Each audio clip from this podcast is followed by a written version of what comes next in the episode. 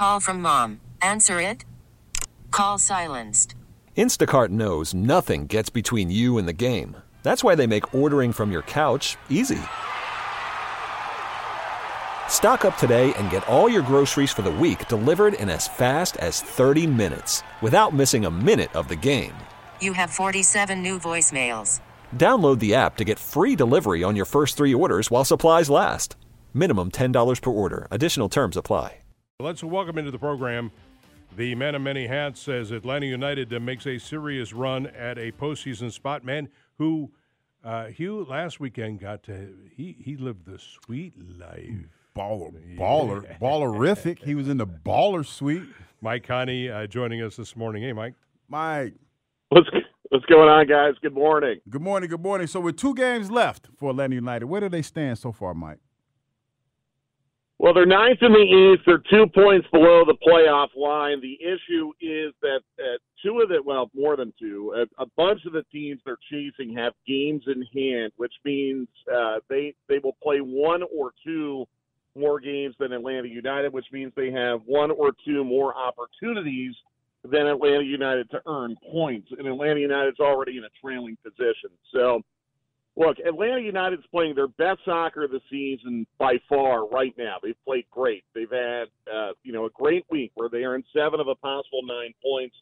They played Philadelphia to a draw. Philadelphia is, um, I think, pretty much unquestionably the best team in the league. It's a team that Atlanta lost to four one a couple weeks ago, so you see improvement.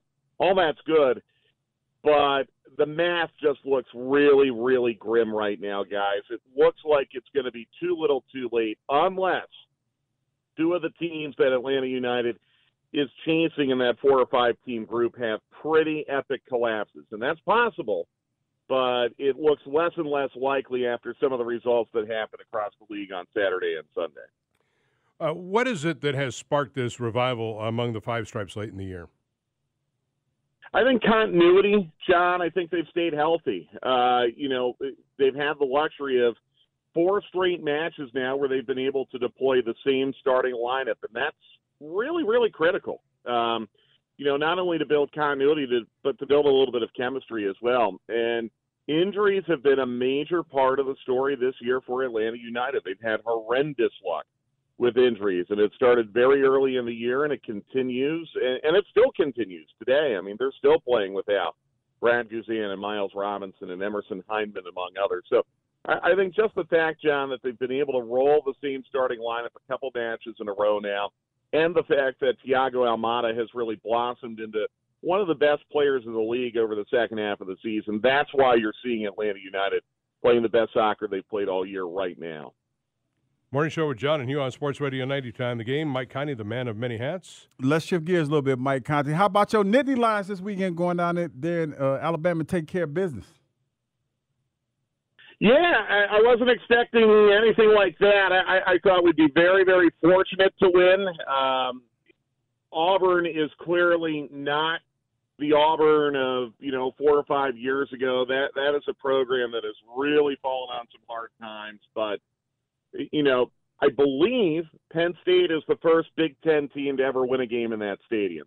Um, and, you know, from the Penn State perspective, I mean, it's a program that expects to be competing nationally every year, but that's the first time Penn State has won in an S E C stadium since nineteen ninety, I believe, when they won at Alabama. So it's a big accomplishment for Penn State. Um, you guys know how I feel about the Nittany Lions and the leadership of that program, and I, I always tend to temper my expectations when it comes to Penn State because they and their head coach tend to let me down every year. But so far, so good. Uh, I just hope they don't have a letdown against Central Michigan this week because, um, you know, I, I feel like Central Michigan and the Northwestern to follow, it, it could be par for the course, but the letdown game is coming. But Penn State can run the football better than they've been able to run the football in years, and I would even argue – they, as a team, have a better running game now than maybe they had in twenty sixteen and seventeen when Saquon Barkley was there. You know, you might be uniquely qualified to answer this next question there, Mike, being a Penn State guy. Uh, we, you know, Jeff Collins obviously is on a, you know, a flaming, burning, lava-melting hot seat at, at Georgia Tech. Nuclear. Uh, yeah, nuclear. That's a good word. Um, And so some of the, uh, you know, uh, tech places are starting to line up, you know, who, who potentially could be the next head coach. And one name that has yeah. surfaced that makes a lot of sense in a lot of ways is Bill O'Brien. You know, yes, he, it does. He, and he stepped into a quagmire at Penn State, the whole Joe Paterno thing. What is your impression of Bill O'Brien? Would he would he be a fit at Tech? Bill O'Brien can get a program turned around in a year. Uh, Bill O'Brien took a, a Penn State program that I think was down to like forty-five scholarship players in the wake of all the sanctions in the summer of twenty twelve, and he won eight games with them. And if he had a kicker, they probably would have gone ten and two and won their division in the Big Ten his first year. Um, you know, the thing about Bill O'Brien, and I, I know he has a reputation from his time with the Houston Texans, and he's not very highly thought of by N F L fans. But as far as a college coach is concerned, what Bill O'Brien does a masterful job of is evaluating the talent on his roster and game planning and scheming to fit the level of talent that he has. And I think from that standpoint, from a game plan standpoint, he can outcoach a lot of coaches in the Atlantic Coast Conference. The problem with Bill O'Brien is that he doesn't really enjoy doing a lot of the things that you have to do as a Power Five college football coach, which is shake hands with alumni, do fundraisers, uh, you know, make appearances at dinners all over the state, things like that. Bill O'Brien just wants to coach. He doesn't necessarily want to be a C E O. But from a coaching standpoint, boy, if Georgia Tech could bring Bill O'Brien back to the flats, and he was an assistant under George O'Leary, I, I think he could get that thing turned around very, very quickly. Is it going to achieve the level of buzz, though, John, that maybe Georgia Tech and some of their fans want to achieve? Um, you know, maybe they need to make a sexy hire to attract a little more attention and create a little more buzz on the flats. A sexy hire like, say, an Urban Meyer. Deion Sanders. Mm. Urban yeah, Meyer. I don't know if Deion's realistic. Um, you know, I I have always gotten the opinion that Deion, his next destination is going to be Florida State. And now, you know, Norvell seems to finally be getting things going there. They've had a pretty good start, so maybe that, that's off the table. But, but John, to your point, I mean, yes, it, that type of hire. I don't know if Deion would come to Georgia Tech necessarily, but that type of hire might be what that program needs. If Georgia Tech wants to win nine games a year, hire Bill O'Brien. If Georgia Tech wants to fill that stadium every week, hire Deion Sanders or Urban Meyer.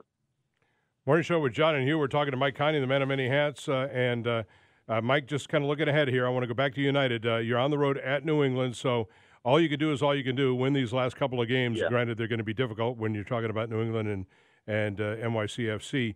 Can they go to New England and win in, in the fit that they're in right now?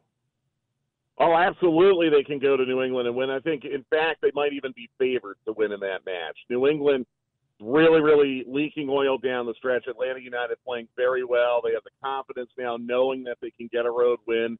Uh, they played in a way more difficult atmosphere um, a week ago in Orlando than what they're going to face in New England. Again, remember, that's October first, so that's not this weekend. It's oh, next pardon me, weekend. Yeah, it's next weekend. Absolutely, correct. they. Yeah, absolutely they can go to New England. And, John, you're right. That's all they can control right now.